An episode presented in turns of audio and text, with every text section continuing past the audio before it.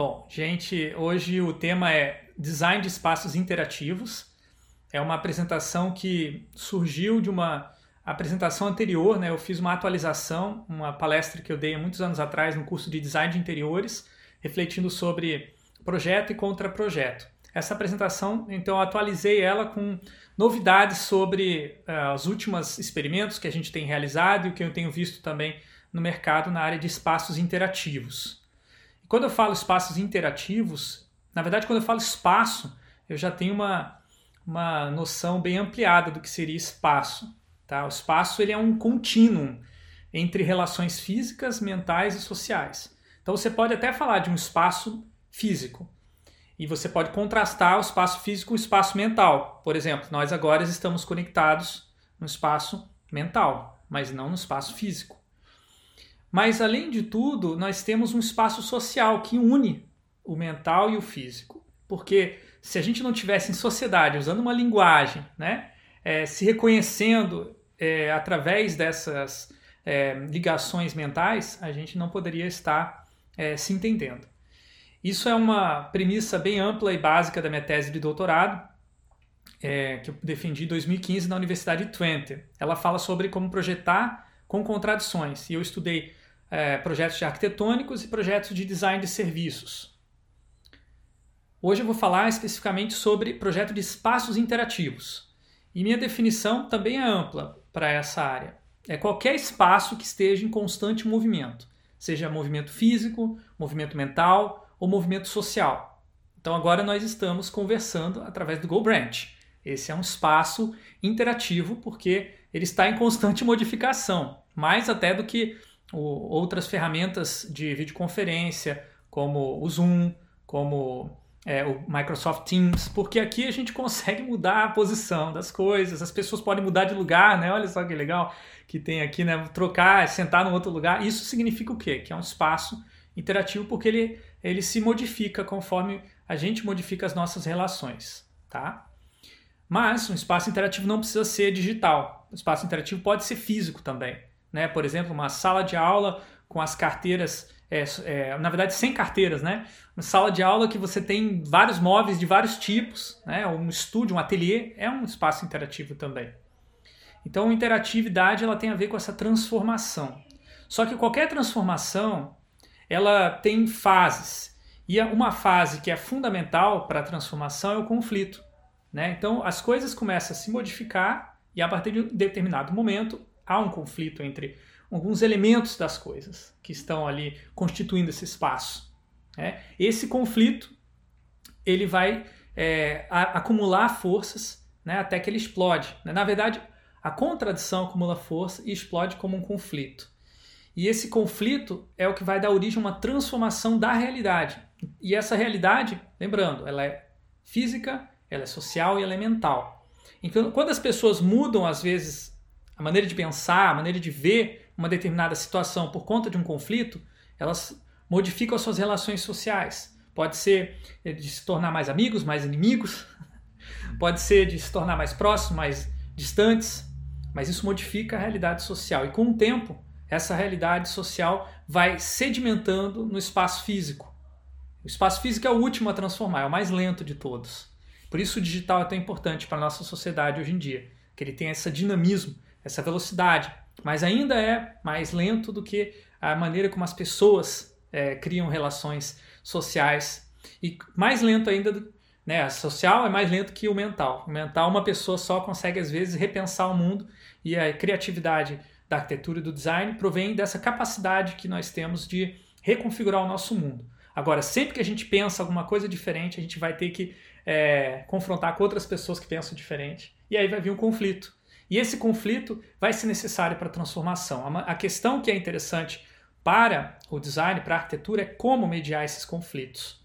Então, esse vai ser, é, primeiro, a primeira parte, eu vou falar como que se manifesta o movimento nos espaços interativos, vou dar alguns exemplos, depois vou falar sobre a questão do conflito. Esses exemplos são contemporâneos, são vários exemplos de várias áreas em que a gente pode ver projetos de uh, espaços interativos, e eles são alguns exemplos que eu selecionei do meu interesse, que eu achei uh, que tinha alguma uh, capacidade de expressar uma estética do nosso momento, ou tinha alguma relevância cultural. O primeiro exemplo está relacionado com uma transição que está acontecendo no nosso lar, né? que é a vinda da lógica das relações de trabalho, do ambiente de trabalho, da fábrica para dentro da casa. Né? Isso durante a pandemia se tornou uma muito evidente, né? Mas antes da pandemia já existiam movimentos é, que não eram tão explícitos, né? Que traziam linguagem de fábrica para dentro da casa. Né? O principal movimento é o tal do smart home ou casas inteligentes. Então tem vários produtos no mercado brasileiro já. Eu estou destacando o Positivo Casa Inteligente, que é uma série de kits para você fazer você mesmo, né, em casa, né? Do it yourself, domótica. Nessa palavra que a gente tem no português aí que traduz casa inteligente, né? Domus é uma é uma é casa, né? E, e ótica vem de robótica, então uma, uma robotização da casa. Para que isso? Para você poder é, é, economizar energia, para você decidir o horário que as luzes acendem ou apagam automaticamente, para você ter sensores que modificam é, alguma configuração, ou seja da luz, seja do, é, do refrigerador, de acordo com a, a presença das pessoas ou até mesmo o movimento delas dentro de um determinado espaço, que se torna, por conta dessa estrutura, interativo. Aqui tem um exemplo que consegue trabalhar essa, essa nova funcionalidade dentro do espaço da casa como sendo uma nova mudança nas relações entre as pessoas que estão morando na casa.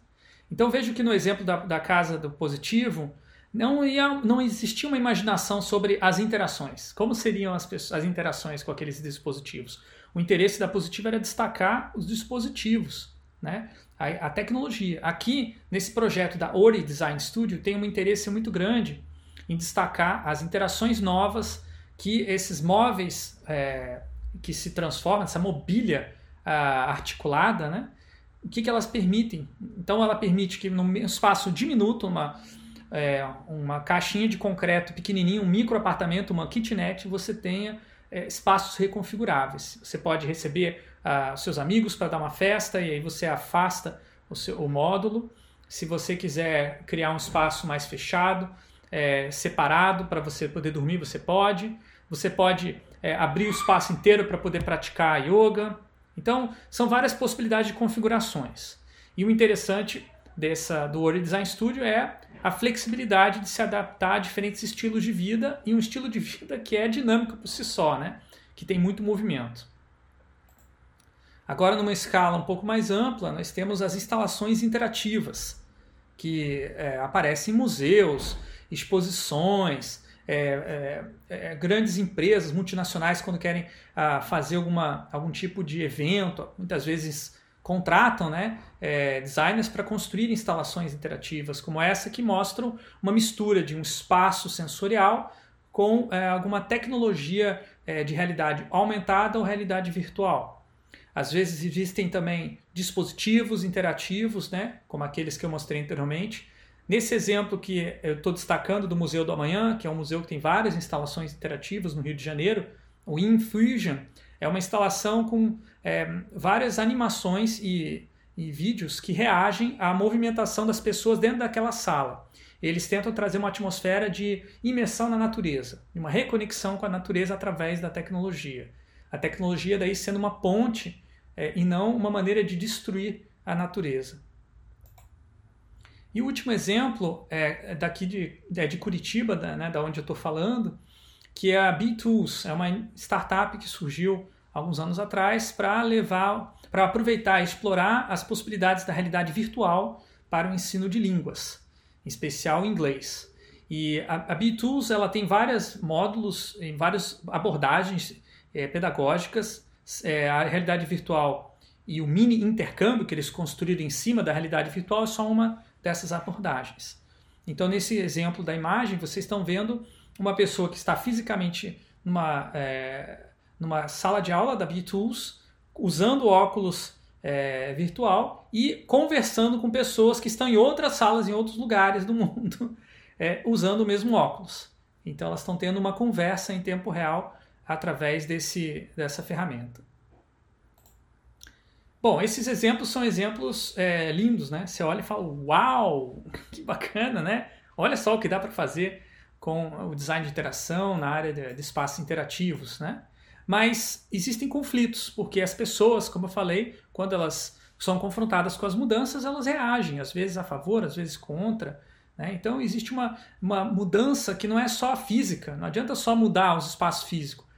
Todo o espaço físico está é, sempre entrelaçado com o espaço social e mental, o que as pessoas pensam, o que elas fazem em conjunto e como que elas fazem a partir daquilo que o espaço físico oferece. Então agora eu vou falar sobre como se manifesta o conflito nesses espaços interativos. Vou contar algumas histórias rapidamente aqui.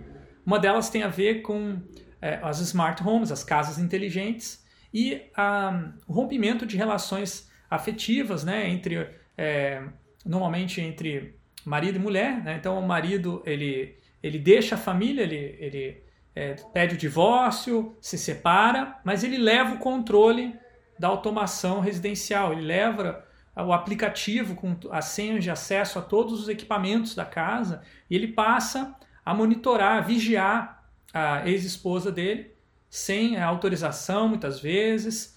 É, ele começa a controlar algum tipo de é, dispositivo que tenha um atuador, né, além de um sensor, o sensor ele recebe informação. O atuador você consegue imprimir, executar algum tipo de ação à distância. Então, quando é, é, ele está programando, por exemplo, a, o refrigerador para ficar mais frio do que o normal, ou o ar-condicionado para ficar mais frio do normal, ele está é, usando um atuador. E ele está atuando sobre quem? Sobre aquela ex-mulher com a qual ele pode ter alguma rusga. Ele pode estar querendo dar o troco por conta dela ter pedido o divórcio. Então, já existem vários casos é, reportados no, nos Estados Unidos, no Brasil não, nunca ouvi falar, mas é possível que na medida que essa tecnologia se espalhe, esse tipo de caso também se torne comum aqui. Isso gera novos desafios de privacidade, é, de, de, porque como que você faz para é, evitar que isso aconteça de uma maneira ah, é, ampla, massiva na sociedade? Né? Qual o papel do Estado também em proteger essa família né, desse, desse tipo de conflito?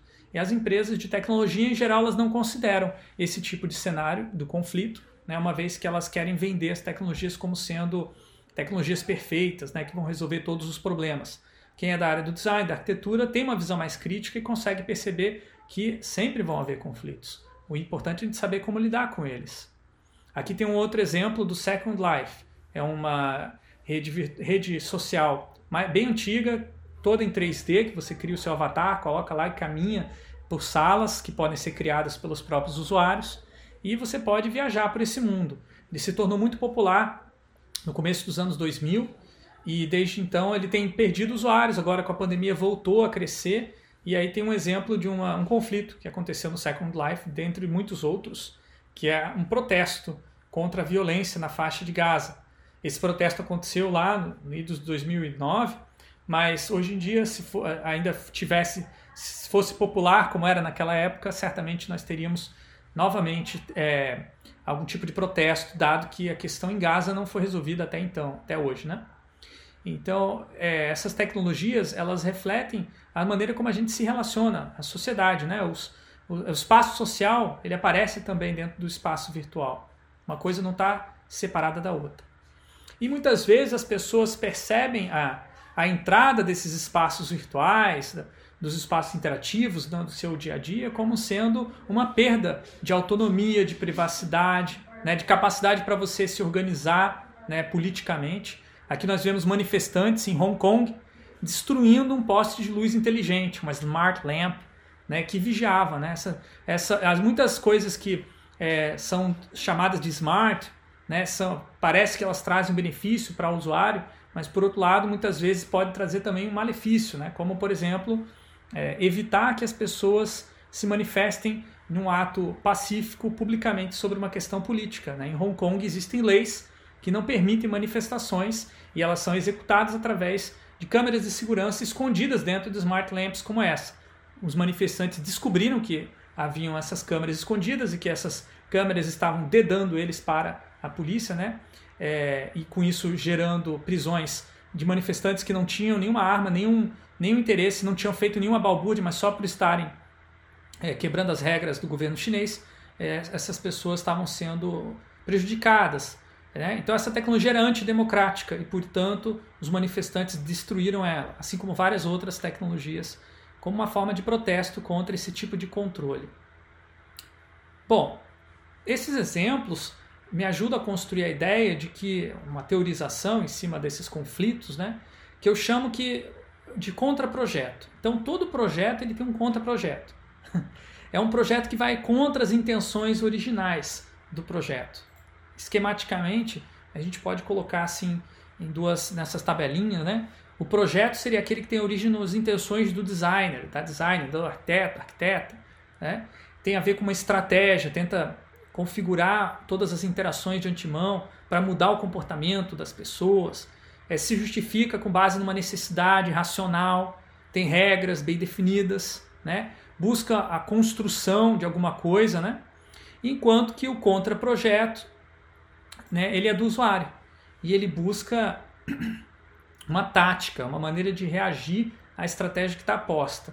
Ele subverte o comportamento esperado, ele segue o desejo que as pessoas têm mais é, puro, mais forte, né? que normalmente muitas vezes não é racional, buscando o prazer, a realização desse desejo e a desconstrução de estruturas que impedem a realização desse desejo.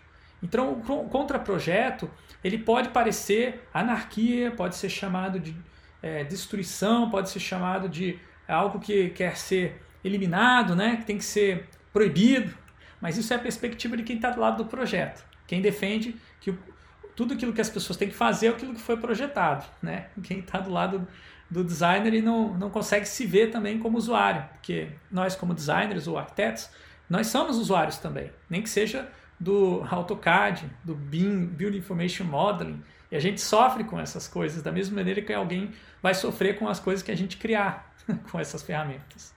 Então, a minha maneira de ver o design e a arquitetura é uma maneira dialética. Né? Eu vejo, é, por um lado, esforço de as coisas serem de um jeito, por outro lado, esforço das coisas serem de outro jeito. E a partir desse embate é que a transformação acontece.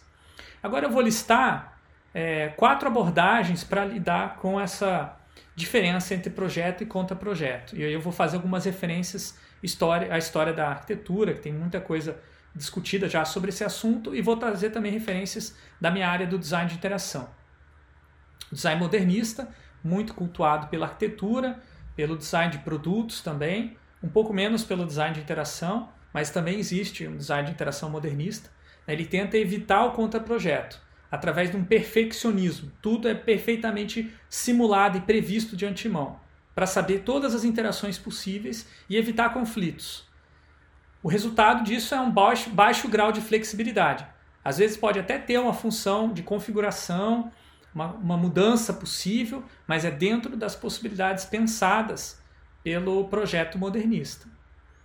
Aí o, os exemplos clássicos, né, Vila Savoy, de, do Le Corbusier, que de tão projetada nos mínimos detalhes, toda vez que o Le Corbusier visitava a família que morava nessa casa, né, que ele falou que era uma, uma máquina para você viver, é, rapidamente as pessoas ouviam falar, né, o Le Corbusier está vindo, o Le Corbusier está vindo, bota os móveis tudo de volta no lugar, para ele não perceber e não reclamar da, com a gente, né, porque ele era é, megalomaníaco, ele falava, essa poltrona aqui, ó, tá no lugar errado, não tá na, na na, pegando sol do jeito que eu tinha projetado ela para ficar. E ele ia lá e arrumava os móveis toda vez que ele ia lá.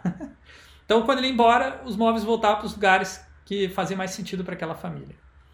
Isso é, é um dos exemplos, de, dentre vários outros, em que a arquitetura moderna chegou aos seus limites, digamos, é, do controle do comportamento humano. Né?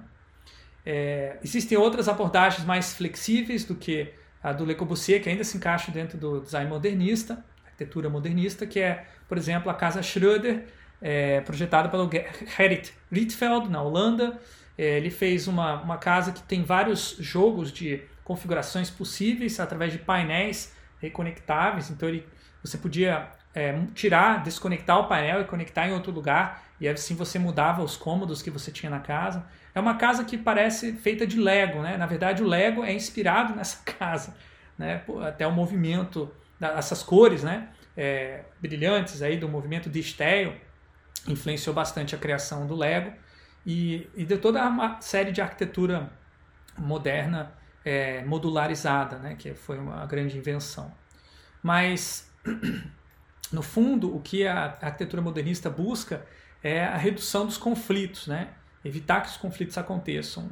O exemplo mais é, explícito disso é, é o plano para uma casa funcional para uma via sem fricção, nessa é, planta baixa aí que o Alexander Klein projetou, né? E do lado esquerdo ele mostra um mau exemplo de um é, de uma comunicação entre cômodos que todas têm que passar pelo mesmo espaço, um corredor ali que inclusive tem a possibilidade de você se encontrar e sentar ali nas mesinhas.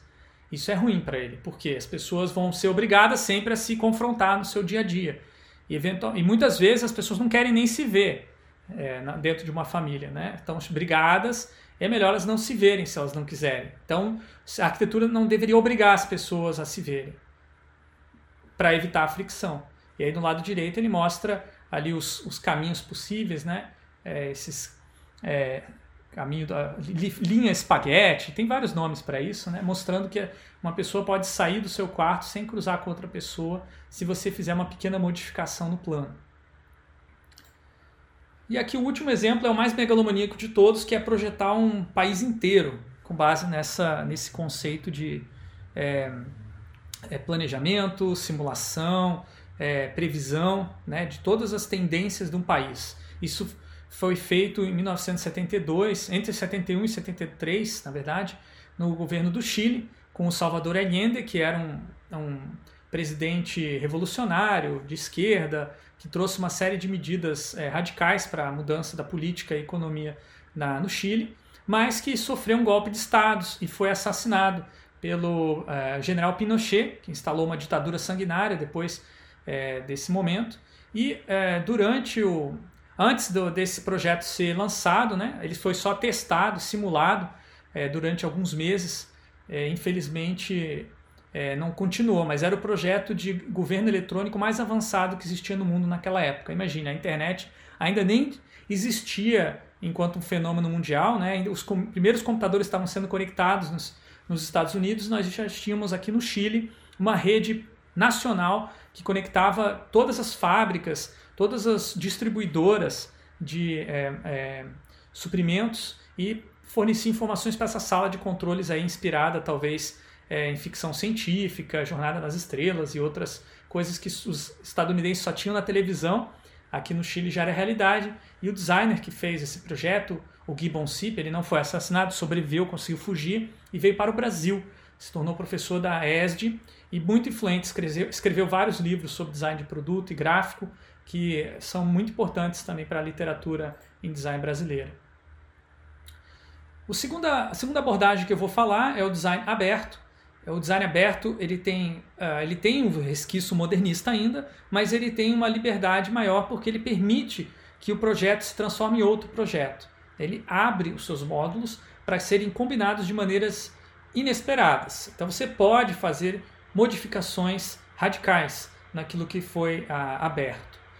Normalmente isso acontece através de arquivos do projeto, sejam é, as plantas, sejam é, é, o, o, arquivo mesmo do, do AutoCAD ou da ferramenta que você utiliza para editar, né, fica disponível para download, né, o arquivo 3D. É, só que com isso também tem uma tentativa de terceirizar os conflitos, ao invés do projeto antecipar conflitos ou lidar com os conflitos dentro do projeto, né, você terceiriza para os contraprojetos, que vocês que resolvam os conflitos aí, que aqui estão todas as estruturas, né?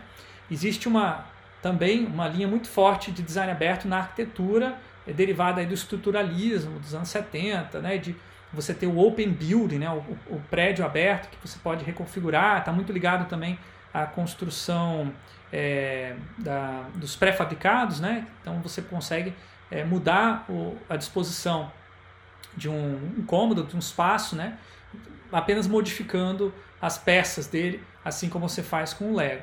E aí, de novo, é, é, é, o Lego acabou influenciando né, essa nova geração de, de designers, de arquitetos.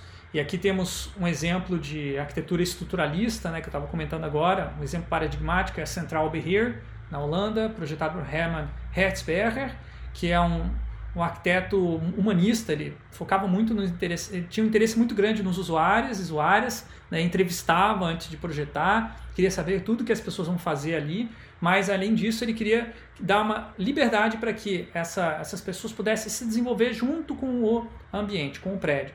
E o, o prédio era quase como se fosse uma cidade. Então ele, ele inaugurou esse movimento né, dos ambientes é, que fossem como mundos, né, dentro de um grande espaço, ao invés de fazer um, é, é, arranha-céu vertical, a Holanda investiu muito nos arranha-céus horizontais, que são espaços que você pode andar com várias avenidas abertas, assim com clarabóias, como vocês estão vendo aí do lado direito. É uma espécie de uma avenida que você pode ir andando ali embaixo e vendo, passando pelos vários átrios. E esses ambientes eles eram semi-abertos, né? eles tinham aberturas para é, essas avenidas, estimulando com isso alguma interação é, inesperada, como por exemplo aquele rapaz que está ali se esgueirando para olhar a menina bonitinha do outro lado do escritório dela. Talvez ele esteja conversando com ela, talvez esteja convidando para almoçar, alguma coisa assim. Esse tipo de interação espontânea e informal que se dá por uma visibilidade compartilhada era um dos objetivos desse é, estruturalismo. Mas existiam outros, como por exemplo você poder customizar, personalizar o seu espaço, colocar a sua própria decoração. Tinha muita é, flexibilidade nesse sentido. Eu tive a experiência de morar numa, é, num apartamento que tinha esse grau de flexibilidade, talvez um pouco menos, né? Por conta de eu ter acesso aos móveis da IKEA, que é uma empresa aí de design de produto, né? Uma empresa que produz móveis é, que fazem parte de uma mesma linguagem ou de várias linguagens compatíveis de identidade visual. É. Então você qualquer móvel que você compra da IKEA combina com outro móvel da IKEA, é impressionante. E eu não tenho muito, muita experiência de design de interiores, como eu falei, mas eu fui aprendendo design de interiores pela é, meu consumo com a IKEA, né? E, e, e, eles têm guias, eles têm um showroom fantástico que eles mostram várias configurações possíveis é, e combinações dos móveis. E uma coisa característica é que esses móveis você que tem que montar eles, né? Quando eu, eu tive que retornar ao Brasil depois de quatro anos na Holanda, e me deu uma, um negócio no coração, assim, de uma uma saudades daqueles móveis que me acompanharam durante quatro anos. Eu quis é, é, levar comigo, mas não pude, né? eu consegui só levar um deles, que é essa cadeira, não é da IKEA, na verdade, essa aqui vermelhinha é, é, a, é a cadeira Balance, que é muito bacana também para você sentar ajoelhado. E eu tenho ela até hoje como uma lembrança, né? ela é super desmontável, cabe na mala. E, e eu acho que esses móveis eles têm essa característica, assim, deles, por serem configuráveis, eles têm uma relação, eles desenvolvem uma relação com a sua história, com a sua vida, porque eles se adaptam, né? eles se transformam assim como você se transforma. É, mais recentemente, agora temos algumas empresas que estão investindo no design aberto, ou open design, ou open, é, o que você quiser, né? Open Desk, por exemplo, .cc, é uma plataforma para distribuição de arquivos de móveis abertos, você pode fazer o download do arquivo e imprimir em casa, né? ou cortar na sua CNC lá e fazer a cadeira Valovir. Mas se você quiser encomendá-la pronta com as peças para você montar, você pode. Esse é o modelo de negócios do OpenDesk. O último exemplo do design aberto é o Architecture for Dogs, da Kenya Hara e vários outros arquitetos convidados, que são uma série de móveis que se adaptam, é, enfim, que são feitos para, para cachorros de diferentes tamanhos e, interesses e personalidades. E todos os projetos estão disponíveis para download. Se você entrar no site deles, você pode fazer e produzir se você mesmo. E o legal é que eles são feitos pensando nos, nos, nos muito tem um pensamento muito forte sobre como esses cachorros interagem, como é que ele, qual o comportamento deles. Se você assistir os vídeos, vocês vão entender o que eu estou falando. O terceiro, a terceira abordagem, que é uma das mais conhecidas, dentro da, da arquitetura e do design é o design participativo. Ele tenta trazer o contraprojeto para dentro do projeto, então não é terceirização. Vamos antecipar os contraprojetos, vamos trazer os contraprojetos que já estão acontecendo hoje no mundo, né? E vamos tentar incorporar para ter um projeto mais robusto, um projeto que seja flexível, mas também que ele tome decisões, que tenha uma negociação para é, é, sair do conflito, né? Para chegar a um consenso. Então, aqueles usuários, né, é, o cliente, é, os chamados stakeholders, as partes interessadas, são convidados a participar do projeto. E aí são utilizados o que eu chamo de meta-objeto, que seriam representações dinâmicas de como que esses espaços interativos serão no futuro.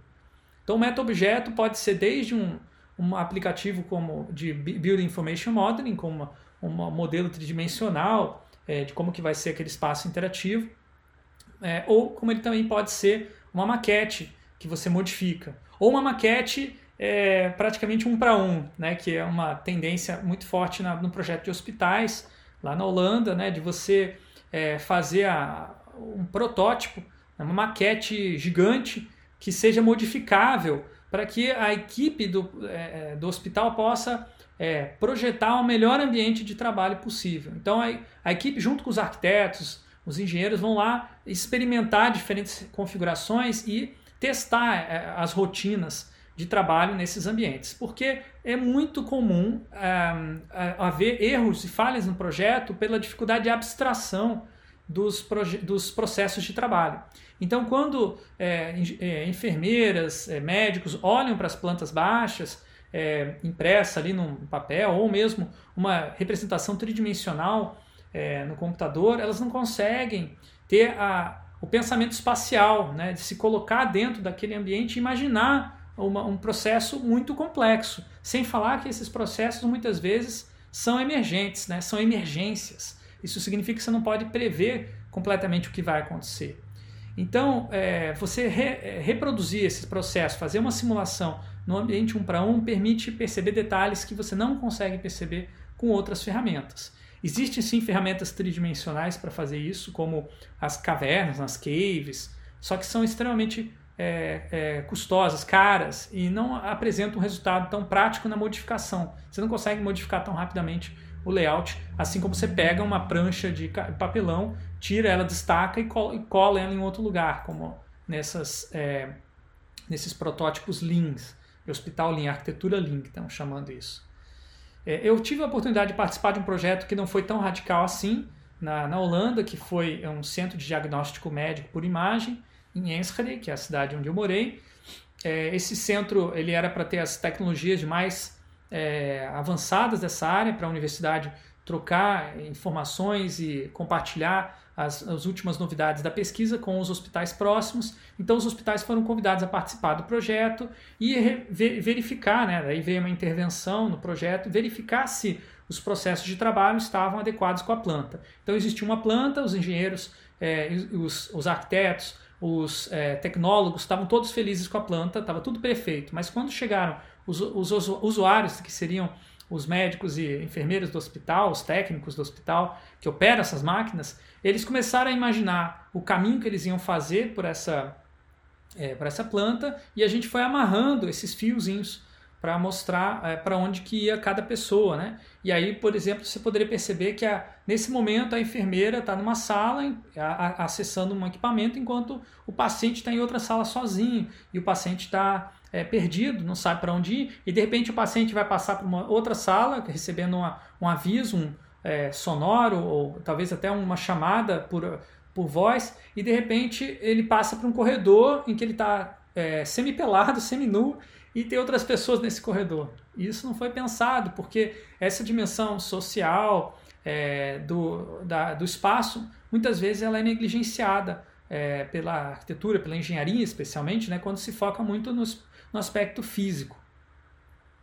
É, eu desenvolvi também um método de é, compilação desses dados coletados de maneira qualitativa e é, analógica o método transforma esses dados em uma versão digital. Então você consegue visualizar é, os diferentes caminhos que as pessoas vão fazer dentro dessa, é, desse centro médico ou qualquer tipo de planta que você tenha e você visualiza é, esses caminhos com intensidades e cores diferentes para demonstrar é, papéis ou é, o tempo de permanência, vários tipos de informação. Essas informações são inseridas num modelo que é lógico, né? um modelo que tem dados, não é só um modelo geométrico, então é um aplicativo de Building Information Modeling, é uma, uma família, na verdade, tecnicamente é uma família para ser importada dentro do Autodesk Revit, que é uma ferramenta de Building Information Modeling bastante popular, ou era bastante popular na época na, na Holanda. Essa ferramenta está disponível para download no meu site, quem quiser experimentar, conhecer o Revit, fiquem à vontade.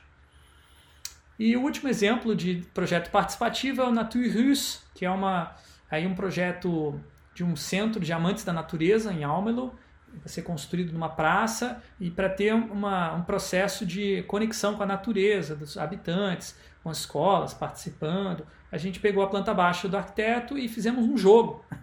um jogo de com é, algumas, alguns bonequinhos e é, ferramentas assim de é, pecinhas de jogos de tabuleiro que representariam requisitos pra, é, das atividades que o, os usuários iriam executar. Então tinha, por exemplo, o requisito de é, pegar os equipamentos para poder fazer as visitas técnicas. Então os equipamentos eram os barris, né, colocava os barris nos lugares onde esses equipamentos teriam que estar disponíveis e onde eles teriam que ser guardados.